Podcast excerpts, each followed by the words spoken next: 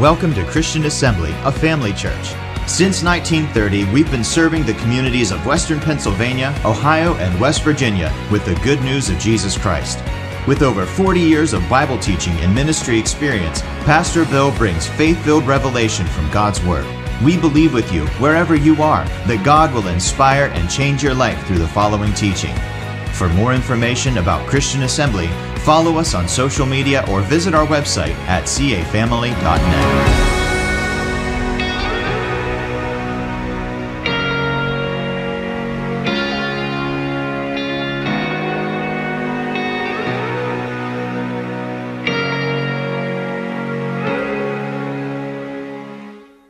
We're talking about developing a strong spirit. This is lesson number four.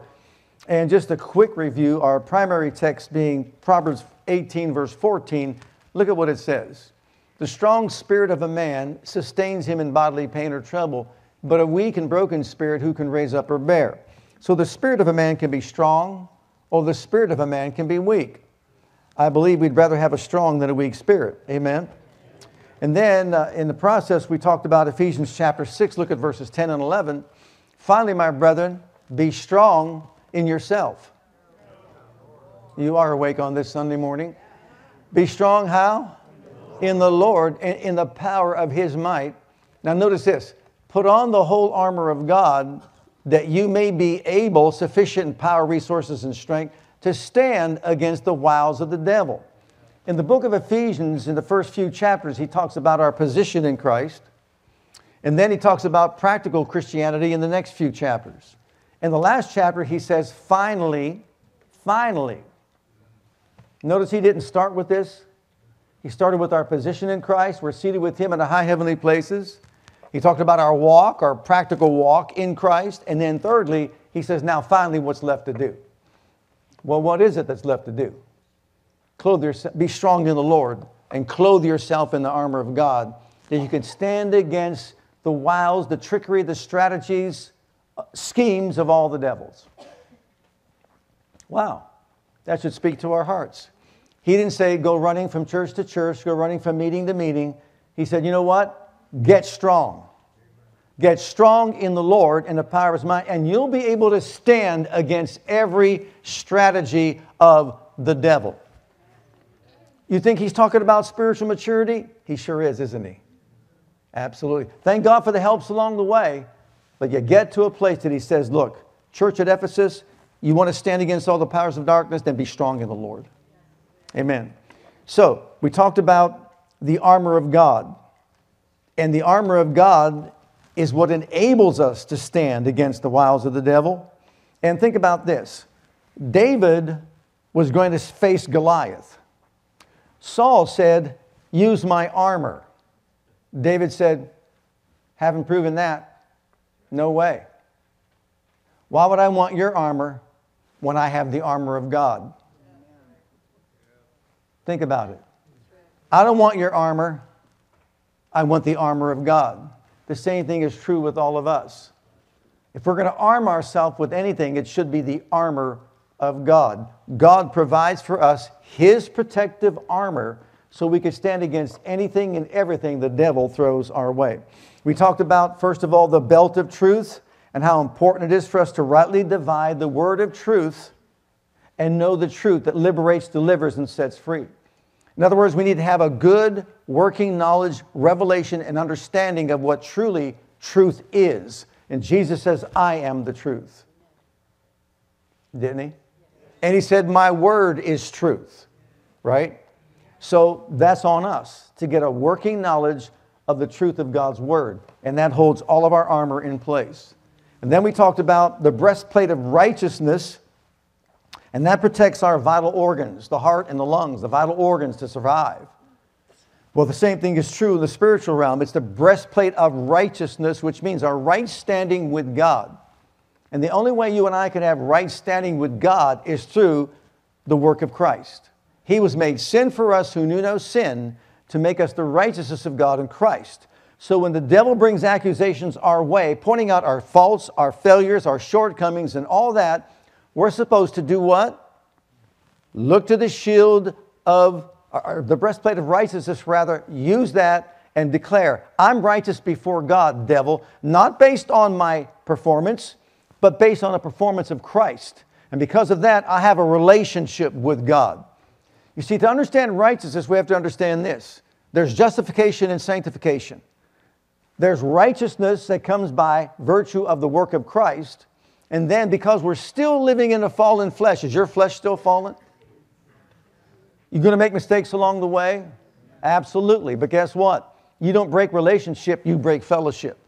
And if you confess your sin, He's faithful and just to forgive you your sin and my sin and cleanse us from all what?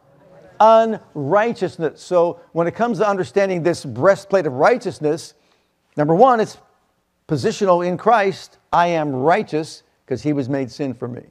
But secondly, when I miss the mark, I get it back under the blood. And praise God, I'm cleansed from all unrighteousness. And I perfect holiness in the fear of God. Well, thirdly, remember this He said to do it with all diligence. Protect your heart with all diligence, because out of it flow the issues of life. Now we have our feet shod with the preparation of the gospel of peace. And this is talking about the Roman soldier's sandals that he wears. Now, a sandal sounds like something you wouldn't be wearing off the battle, but it's not like a sandal that we would be thinking of. Those sandals had studs on the bottom of them that would help them stay secure, whether they're just marching through life or whether they're at war and in battle.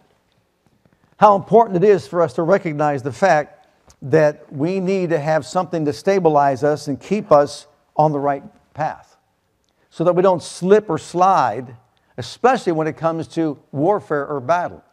And it's very easy for us to do so unless we have on what? Our feet shod with the preparation of the gospel of what? Peace. It's peace. So here we have another piece of armor that is to be used in our lives to keep us on the right path. Whether just marching through life or whether we're experiencing a time of warfare, we need to have our feet shod with the preparation of the gospel of peace. Now, let's talk about peace for just a moment. When it comes to understanding peace, we need to have, understand the meaning of peace. The word peace in the Hebrew is shalom, right? what does that word mean? It's a word that means perfect welfare, perfect being in a person's life, whether it's your health, whether it's your prosperity, whether it's harmony, living in harmony with other people, whether it's wholeness, but it's removing from our lives anything that hinders our contentment. And so, he wants us to shod our feet with this preparation of the gospel of peace, knowing that number one, we need peace with God to be secure and safe walking through this life. Look at Romans chapter 5 and verse 1. Therefore, being justified by faith, we have peace with God through our Lord Jesus Christ. I years ago read, uh, I believe it was Billy Graham's book about peace. And it was wonderful just to read these verses of scripture that revealed to me, I've got peace with God. How important is that statement? When man was banished from the presence of God, he had no ability to have a reunion with God. He had no way of having peace with God. He's an enemy of God. But because of the finished work of Christ, thanks be unto God, we've got peace with God. You talk about peace in a person's soul. Thank God for the peace of God that passes all understanding. Aren't you glad you've been justified by faith and now because of that you've got peace with God through whom? Jesus, through our Lord and Savior, the Lord Jesus Christ. But it doesn't stop there. Look at the book of Hebrews, chapter 12, and verse 14. Something to point out very specifically to all of us. Follow peace with all men and holiness, without which no man shall see the Lord. You know, we sometimes emphasize holiness, but what about peace? Follow peace with all men. Wow, what a statement. So, what he's trying to tell us is this that you and I are to actively seek to reconcile to God and let them know that they can have peace with God through our Lord Jesus Christ. But then also, we are to actively seek to have peace among ourselves with other people. That we promote peace in all forms of relationships. Look in the book of Matthew, chapter 5, and verse 9. Blessed are the troublemakers, for they shall be called the children of God. Oh. Blessed are the what? Peacemakers, for they shall be called the children of God. God has called us all to be peacemakers, not troublemakers. And so, as peacemakers, it's our responsibility to do everything we possibly can to achieve peace, to get people to have peace with God, be reconciled to God, and then promote peace among ourselves, among one another. Sometimes it's uh, family relationships where there's no peace. Sometimes it's work relationships and co laborers and, and all that where there's no peace. But we should be individuals that are actively seeking to have peace among ourselves with God and other people as well. Now, when it comes to misconceptions about peace, look at John's Gospel, chapter 13, verse 16, rather, verse 33. Look at what it says. These things have I spoken unto you, that in me you might have peace. In the world you shall have tribulation, but be of good cheer, I have overcome the world. So now notice this our peace is found in Him, even though we're living in a fallen world. In the world we will have what? Tribulation. He didn't say in the world you're going to have lives that are perfect without any conflict whatsoever. You're not going to have obstacles, challenges, situations to deal with. We're all going to face those difficult situations and challenges in life, but he said, What? In me, you find your peace. If we're looking for it in others, it's never going to happen. But it's up to us to recognize that and realize that. And so it's up to us to be people that know what to do when this trouble comes. Look at Philippians chapter 4. Look at verses 6 and 7. Be careful for nothing, but in everything by prayer and supplication with thanksgiving, let your requests be made known to God. Now, we could rewrite that and say, be worrisome about everything, be full of anxiety, and in everything, forget God and just let worry take over. Is that going to do us any good? No. So if we do it His way, then the peace of God that passes all understanding will do what? Protect what? Our hearts and our minds through Christ Jesus. Did you realize that? Our hearts and our minds need to be protected. How does that happen? By turning the situation over to the Lord and just saying, no, you know what? I believe you're bigger than the problem. I believe you're more powerful than the problem. I'm not going to worry or fret or be full of anxiety about whatever. I am casting my care upon you because I know you care for me. You're bigger than I am. You're smarter than I am. You're greater than I am. You're more powerful than I am. And if you can't do it, then who am I to do it? And so, Lord, I turn it over to you. I'm presenting it to you with thanksgiving, believing that your divine intervention is manifesting itself. And thank God, I'm just going to sit back and be worry free. I know that you're at work in my situation.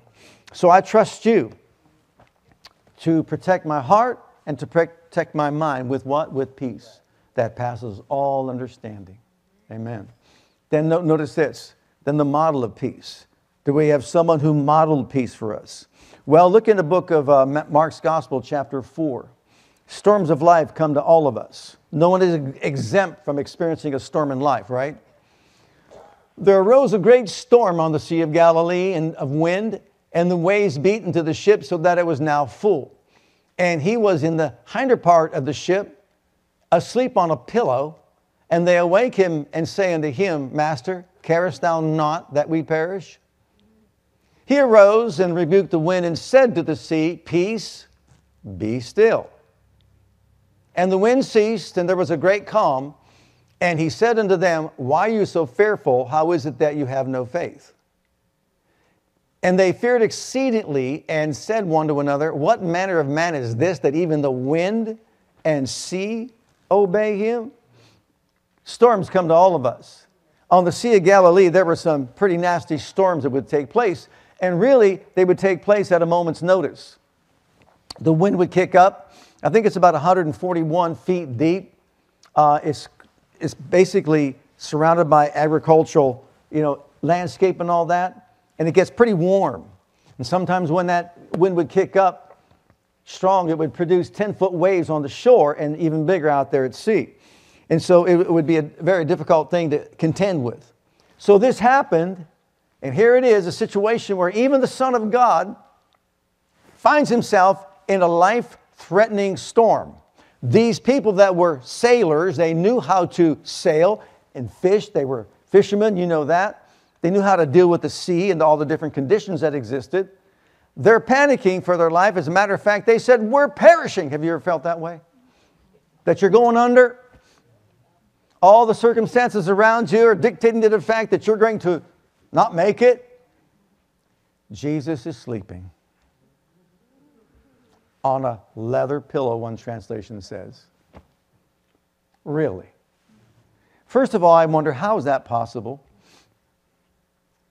Did you ever see Rembrandt's rendition, the painting of this situation on the Sea of Galilee? Did you ever see that? They say he captured it wonderfully. But did you know that it was stolen? And did you know that it's worth $100 million? A hundred million dollars. That'll get you a lot of pizza. sure will.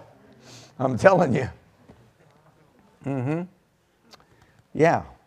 So uh, Jesus is sleeping. How?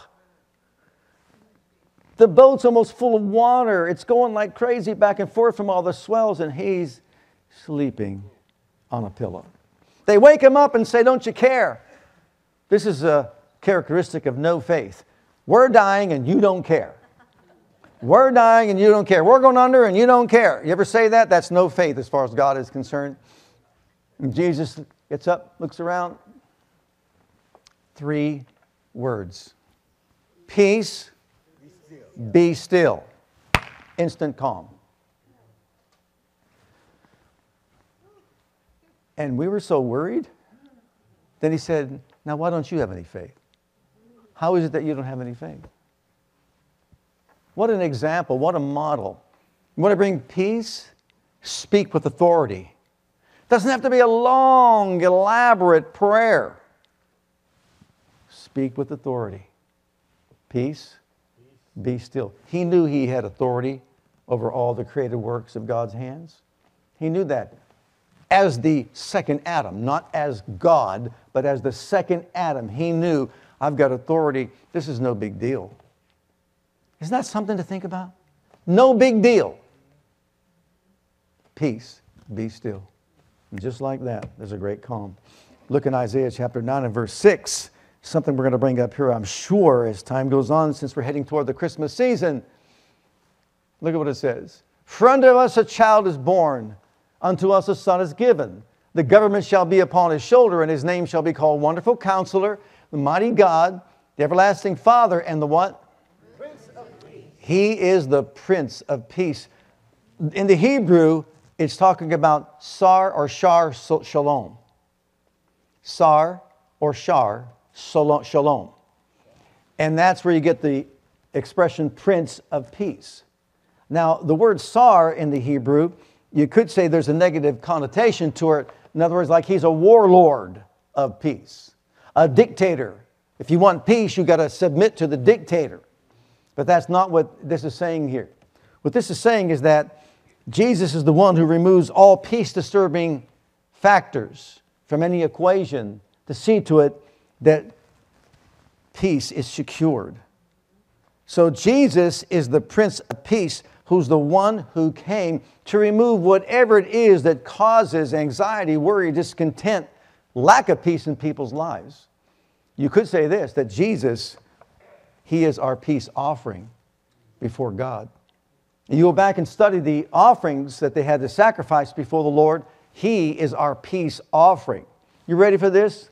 Only He could do what He had to do in order for all of us to have peace with God. Only he could do it. So he did exactly what was necessary to be done, not as a warlord, but as the one who would take the punishment that prevents us from having peace with God upon himself.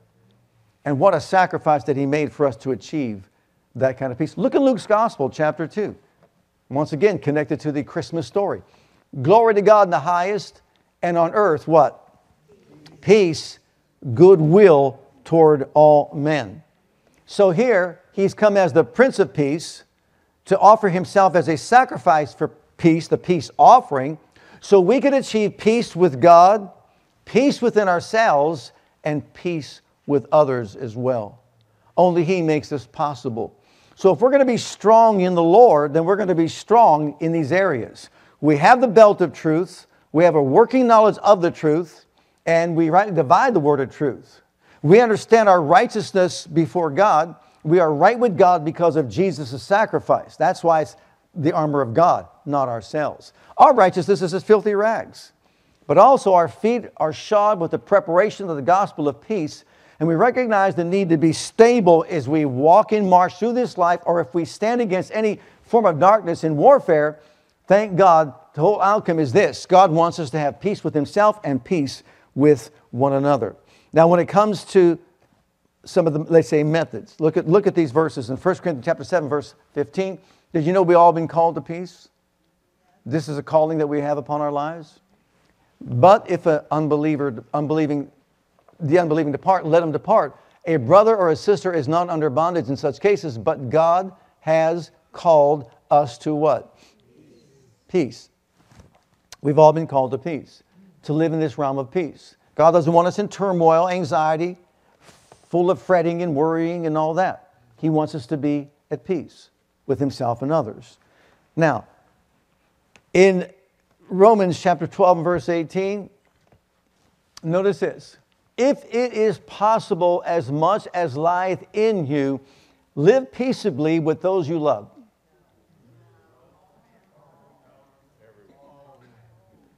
Live peaceably with all men. You kind of wonder, how can that be achieved? Well, as much as it is in your power, in other words, you do what is necessary. Whatever you need to do to achieve peace, you be the one to do it. Now, you may get rejected, and that's okay, but you did your part. Some, remember what Jesus said when you go out into the world and you preach the gospel to every creature? Some will believe and be baptized and get saved, and some will not believe. And those who don't believe, shake the dust off your feet and keep on marching to the next one because there will be those that will listen and they will come into the kingdom. There'll be those that will probably be offended by the fact that you will even say they need salvation. But that's okay. You did your part to introduce them to God's saving grace. So, when it comes to living at peace, it's with all men. And we all have the responsibility and the duty. And when we get before the throne of God and He asks us, you know, what did you do to achieve this kind of peace? And you can say, I did. I went to them. I did exactly what I needed to do. And whether that was accepted or rejected is on them, not on me. Now, next, look in uh, Matthew chapter 5, verses 23 and 24. Some of the things that Jesus taught that sometimes are overlooked. Therefore, if you bring your gift to the altar, and there rememberest that thy brother has aught against thee, leave there thy gift before the altar and go thy way. First be reconciled to thy brother, and then come and offer thy gift. What's he saying? You're going to worship me, and you have aught in your heart against somebody, or somebody has aught in their heart against you. You want to make that right first. Look how important this is to God that He doesn't even want us to, to get there and worship Him without first seeing to the fact that we try to reconcile with people that there may be issues with. So that's important, living at peace. Look at the next one. This is Isaiah 26 and verse 3, and this has to do with us as an individual. Thou will keep him in perfect peace whose mind strays away from the truth and gets bombarded with all kinds of thoughts and suggestions of the enemy. No, thou will keep him in perfect, perfect peace whose mind is stayed on thee because he trusts in thee. How many times have we all been guilty of this? Give your situation over to God, and then five minutes later, take it right on back. Right? Haven't we all done that? Sure. We don't understand sometimes the schemes, the strategies, the trickeries of the devil. You know, He'll make certain that once we give it to God, that He attacks us immediately to get our focus and attention off the fact that God's in control of the situation now. You turn it over to Him, make you look at yourself or look at the situation to take it back, to get us what? Out of peace. we got perfect peace when our mind is stayed on Him. Now, I'm fixing my mind on the things above where Christ is seated at the right hand of the Father, far above all satanic efforts to get me out of peace. Easier said than done, isn't it? Because the mind wants to just vacillate, go to and fro, and just think about this, that, the other thing. We need to protect ourselves from that. But here, our feet must be shod with the preparation of the gospel of peace, that we are actively involved in reconciling others to God so they could have peace with God, and then we're actively doing our part to reconcile relationships, whether it's ours or someone else's or whatever. So look at the next one. Here we have now the shield of faith. Ephesians 6:16. above all, above all, taking the shield of faith, wherewith you shall be able to quench all the fiery darts of the wicked. The Roman shield was two and a half by four and a half. I fit perfectly right behind that thing. I just nestle myself right down. You know, it's designed to protect the entire person's body and being. They were a little bit shorter back then. Maybe I'm in the wrong era. era I don't know. But and the, the kind of shield that they carried, they would stick them into the ground and they would hunker down, you know, so that when the fiery darts were shot from the walls of the enemy, then they would just enter into the shield. Now, the shield was made of hide, animal hide, and it, was, it would cover the four, two and a half by four and a half foot uh, plywood, and it would be soaked in water before they went off to battle. So that when those fiery darts or arrows that were shot would enter in, it wouldn't get to them, it would get to the shield, and the water would quench you know, the fire, put the fire out or extinguish it. That's what the shield of faith is designed to do. Now, can you imagine the size of the shield of Goliath? Some people don't realize the fact that he had to have a guy carry it for him. Now, you would think, as big as this guy is, he wouldn't need that. But remember, no matter how big you are, if you get a fiery arrow shot into you, you're being, that could cause some trouble, wouldn't you say? Yeah. So he had this uh, armor bearer or shield bearer that would bring out the shield and get it before him to protect him. But anyhow, I'm not going to have us look at these scriptures, but this is the piece of armor that stops the success, the success of Satan's deceptive schemes and plans and desires that he has for our lives. And so it's important to us that we use it to cover our entire being. It's our first line of defense to stop those fiery arrows. Well, in Matthew's Gospel, chapter 4, like I said, we won't read it, but Jesus illustrates to us how it's to be used. He's there in the wilderness. He's up on the mountain. He's fasted and prayed. And now he's challenged. He's challenged in all three departments or dimensions of a man's being spirit, soul, and body. And the devil starts with the body because after 40 days, he's really, really hungry now. Now remember this the flesh is always going to act up. And he's using this as an example to let us know the flesh will always act up for one reason or another. Here, it's the reason of hunger. 40 days, 40 nights, nothing to eat, and now the body, after 40 days, begins to really get hungry again. Because, see, you lose that hunger after so many days. Well, the devil comes along and says, Well, if you're hungry and you be the Son of God, then turn these stones into bread to satisfy that need. And what does he do? He lifts up his shield of faith and says, What? Man doesn't live by bread alone, but by every word that proceeds out of the mouth of God. And then you know the next. Three times, the soulish realm. Throw yourself down, the angels will come and protect you, according to Psalm 91. He said, No, no, no, thou shalt not tempt the Lord thy God. We're not going to be presumptuous here and do something against what the Word of God really teaches. So he understood that. Well, then he showed him all the kingdoms of the world and said, All this will belong to you if you'll just bow down and worship me. You won't have to go to the cross. You want all this? I'll give it to you. You don't have to go to the cross to achieve it. It's mine now, and I'll give it to you. And what does he say? Thou shalt worship the Lord thy God and serve him alone. And that's all there is to it. He puts up his shield of faith in all three dimensions of his being. And what happens, the Bible says, and the devil left him for a season, looking for a more opportune time. You know when it's not an opportune time for the devil to attack you or me? When you're in the Word of God, when you're built up in the Word of God, when your spirit man is strong by feeding upon the Word of God and praying in the Holy Ghost, guess what?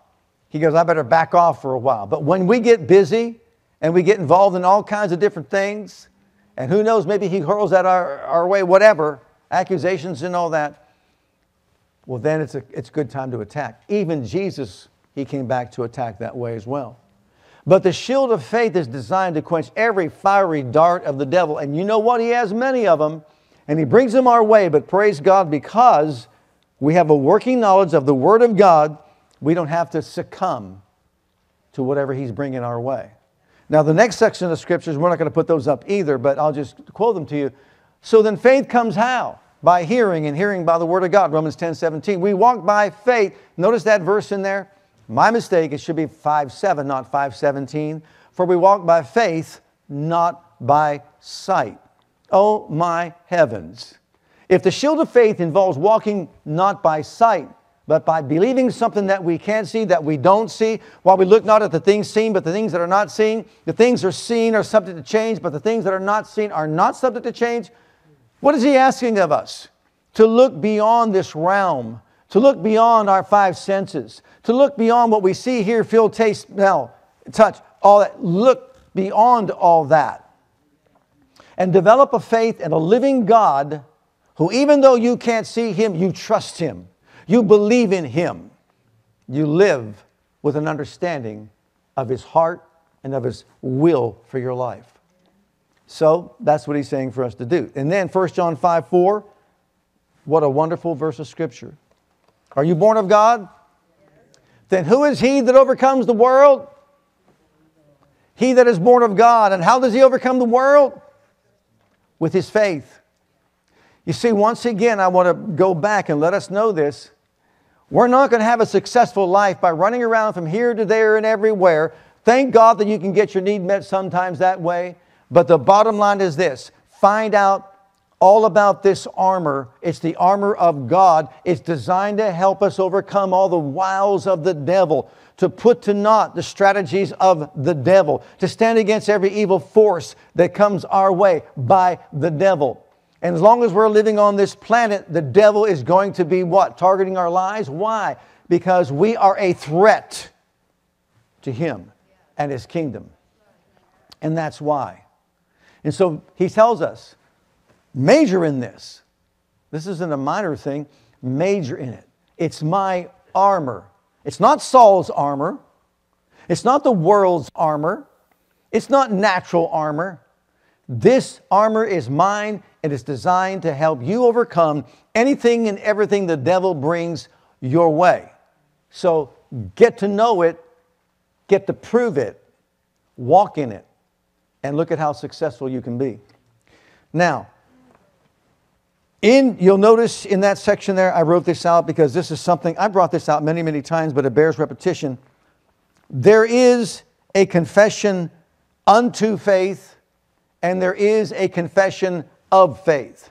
And because of this misunderstanding of the two confessions, it's created a lot of tension in the body of Christ. We've been called heretics, we've been called lunatics, and every other name you can think of, extremists, and all that only because people fail to recognize or realize that these two confessions are important to understand. There's a confession that brings faith, and there's a confession that releases faith. And so, if we're not going to bring faith into our lives, it's going to be difficult to confess our faith, to release our faith, to achieve mountain moving power. Now, this is not something that's new. When Jesus was on this planet, do you know he made positive confessions about himself? I am the bread of life. That's what he said. I am the light of the world. Didn't he say that? I am the door. I am the way, the truth, and the life. I am the vine. I am the good shepherd. He made all these declarations of faith, declaring who He is. And when we teach faith, here's what we teach people to do It's not a reality in the, in the moment you hear it, but it can become a reality the more we confess it. With his stripes I am healed. By whose stripes you were healed. But that could be the furthest thing from your heart.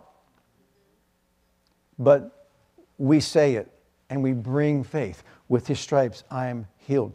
You sent your word to heal me and deliver me from my destructions. I want to thank you that I am what the word says I am. I am delivered. I am set free. I am made whole. I am delivered from the powers of darkness. I am translated into the kingdom of God. I am more than a conqueror through him that loves me. I am a world overcomer by my faith. I am, I am, I am, I am, I am. And you keep on saying it and saying it and saying it and saying it and saying it and saying it until it finally registers inside the heart. And then you release it and you say, Now, mountain, get out of here. Get out of here. But if you just take it one time and just say, Well, mountain, move, it didn't go. See, it doesn't work. That's because you don't understand the law of faith. Don't understand that there's two confessions of faith one that brings faith and one that releases faith. When I tell the story about the angels that I studied when I was at school and how I released the power of my angel to go and bring my uh, tapes back that were stolen from my car. I really never had much teaching on angels like that before. But for that whole week long, this uh, minister was teaching on angels. And all week long, I kept hearing it and hearing it and hearing it and hearing it. And how does faith come? Hearing and hearing by the word of God. Now, the moment I saw they were gone, the moment I turned around, I start walking back. You see, I was almost, I was there, but I didn't know it. Someone stole all my tapes.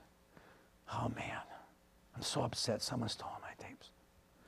I'm going to go back and tell everybody someone stole my tapes. And I stop. Wait a minute. I'm in a public place, courtyard there. Those are my tapes. Someone reads them and or listens to them and they get saved by them, thank God, but they're mine. Angels of God, I release you in the name of Jesus to go and bring my tapes back. When I released that, I'm telling you, there was power in that. And I knew it. Turned around and said, forget all that, let's go. Went back to school, came back home that night, and just someone brought me all my tapes back. Knocked on my door, opened up and said, These belong to you? I said, Yeah. Who are you? I know anybody there in Tulsa, Oklahoma, and gives me all my tapes back. There's a difference between bringing faith and releasing faith. And I'll show it to you. Look at Romans chapter 4. Remember the story of Abraham and Sarah? And how this is covenant relationship, covenant talk, and all that. And how when God entered into the covenant with Abraham and Sarah, what did he say? From now on, there's going to be an exchange. Anyone that just gets married, guess what? You change your name. And when you change your name, you may not be used to being called that name, but you're now called by a new name.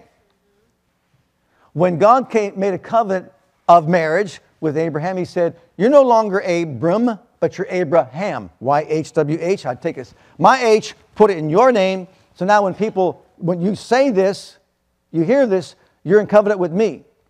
And what did he do? I'm the God of Abraham, Isaac, and Jacob. Look, look at that exchange of names. Sarah, no, no longer S A R A I, S A R A H. We put the H in because this is covenant relationship. So now we're in covenant relationship. So when I hear Sarah, when I hear Abraham, what are they saying to each other? Father of many nations, mother of many, father of many nations, mother of many. It took 25 years of saying it and saying it and saying it and saying it and saying it. Anytime he was called Abraham, father of many, who can't even have one child. Father of many, father of many, father of many, father of many, father of many, father of many. Sarah, same thing. God knew how to inject this law into their lives by changing their names, by putting His H in their name. Guess what? He didn't overnight develop strong faith. Let's read these verses first. Be not weak in faith. He considered not his own body now dead when he was about 100 years old, neither yet the dead of Sarah's womb. But he, was, he staggered not at the promise of God through unbelief, but was strong in faith, strong in faith, giving glory to God, and being fully persuaded that what he had promised he was able also to perform. Was he fully persuaded when he was first told that? Absolutely not. No way. They were so not absolutely aware of that, uh, that they had strong faith. You know why? Because they had a child. He had a child with Hagar. It was a work of the flesh. We're going to help God out in this situation. And he said, No, no, no, no, no, no, no. You and Sarah will have a child like I said, period. Oh, I guess you meant it. Yeah, I meant it. But in that declaration of faith, you can see God at work doing what? Causing her insides to be recreated to be able to bear children. See, this is work. This is the whole thing about this. We want freebies. We just want to go somewhere and get all my needs met. But he said, no, no. You need to be one who labors in the Word of God, who rightly divides the Word of truth, who recognizes who you are and what you have in Christ because you study the Word of God, because you poured yourself into the Word of God, and you take the time to be like E.W. Kenyon. Read some of his books we have in our uh, uh, bookstore out there. He said, he told his wife, Honey, I'm leaving. I'm going to go into the woods for three days. And when he went into the woods for three days, he got out his Bible and found every I am who I am in Christ, in Him, in whom, and all that. You could read a book out there we have In Him, it's called. It tells us who we are in Christ. And I'm going to declare it, I'm going to say it in the woods. So he's by himself in the woods. I'm, i walk in love. I'm a child of God. I'm an heir of God. I'm joint heir with Jesus, more than a conqueror, to him that loves me. And he would just go there and just constantly just say who he is in Christ and what he has in Christ, what he can do through Christ. I can do all things through Christ, who is my strength, etc., etc., etc., etc. And he did this for three solid days, fasting and praying and just declaring the word of God over his life. See, it takes work to do something like that, to have this transformation takes place. He comes back home. He says, honey, do I look any different to you? She goes, no. He goes, oh, I'm going back out into the woods he went back out into the woods and kept and did it again. See, it's not that easy, but that doesn't mean it's not true. You see, it takes effort. It takes work to find out who we are and what we have. And to be honest with you, if we're honest with all of ourselves, we're not going to get transformed because we want to get transformed. We're going to get transformed because we put in the effort. You don't get muscles like Arnold Schwarzenegger in his prime just because you want them. Wouldn't that be nice? Be like, eat your spinach, Popeye. Boop, there it goes. Some of you don't know who Popeye is, do you? what about Olive Oyl? oh, Lord. He kept calling himself who he is in Christ until it transformed his life. And that's what we need to do. Same thing, it takes work. It's the shield of faith that we're putting together so that we could stand against it. What does God's word say about that? Be careful for nothing, so I'm not going to worry. Cast your care upon me because he, care, he cares for me. You care for me. Keep on saying it. I endure long, I'm patient, I'm kind, I'm never envious. You say, but I'm not that way. Well, keep on saying it until you're transformed by the Word of God that the Holy Ghost is going to take and make a reality in your life. That's what this message of faith is all about. Let's uh, conclude here. Hebrews chapter 4. Jesus said, I am the resurrection and the life. Didn't he? He said it all. I am, I am, I am. Well, look at this. Let us therefore fear lest the promise being left us of entering into his rest, any of you should seem to come short of it. For unto us was the gospel preached as well as unto them, but the word preached did not profit them. Why? Not being mixed with faith in them that heard it. Can you imagine these two and a half million, three million people, these Israelites, they just got out of Egypt. They should be shouting the praises of Almighty God. They see the wonders, the signs, the miracles, 4,500 tons of manna coming out of heaven, 11 million gallons of water coming out of a rock to take care of their needs, their physical needs, and also their livestock. Can you see that? When they see a cloud by day, a fire by night, and the Red Sea parts and all that, and whoa, that was really a big one. God did a big one right there. All these signs, all these wonders, all these miracles that took place, the 10 uh, miracles that brought Egypt down to its foundation. And then they get before the promised land, and God says, It's a land that flows with milk and honey. I'm going to care for you there. I'm going to take care of your needs there. You're going to have grapes that are so big, you got to have people to carry them out on a stick. They're so big. Okay? And when they get there, we can't do this. These giants are too big. These walls are too fortified. Let's go back to Egypt. Really? And God says, Oh, I'm sorry I brought you to a hard place. I'll help you get back there. I'll even give you a cloud by day and a fire by night to go back there. And what does he say? Mm-mm, mm-mm. You tell those stiff, stiff-necked people who saw my signs, saw my miracles, saw my wonders, but when it came time to believe my word, they wouldn't. They're not going to see the promised land. They're not going to see the full benefits of the gospel. Why? Because they didn't see a miracle. Well, they saw miracles.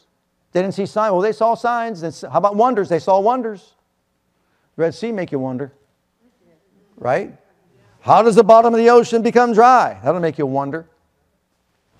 He said, You tell them what they said with their mouth is what I'm going to give them. They will die in this wilderness. But tell Joshua and Caleb, you're getting in. You had another spirit, one of faith. You acted on my word. You believed my word. And that's another story in itself. It's another teaching in itself.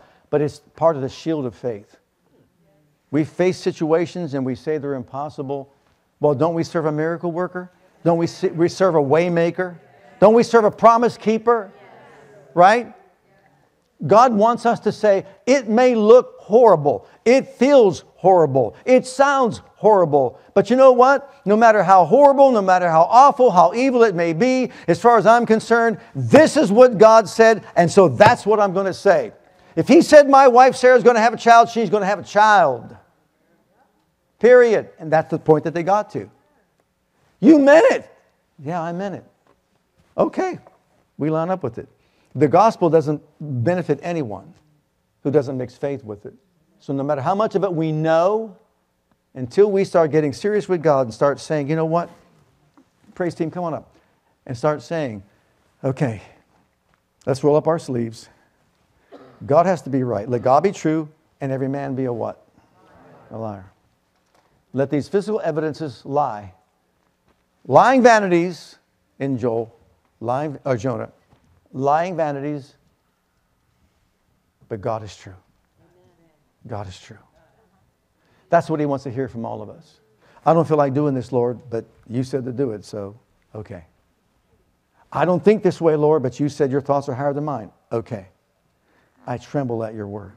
I dare not side against you.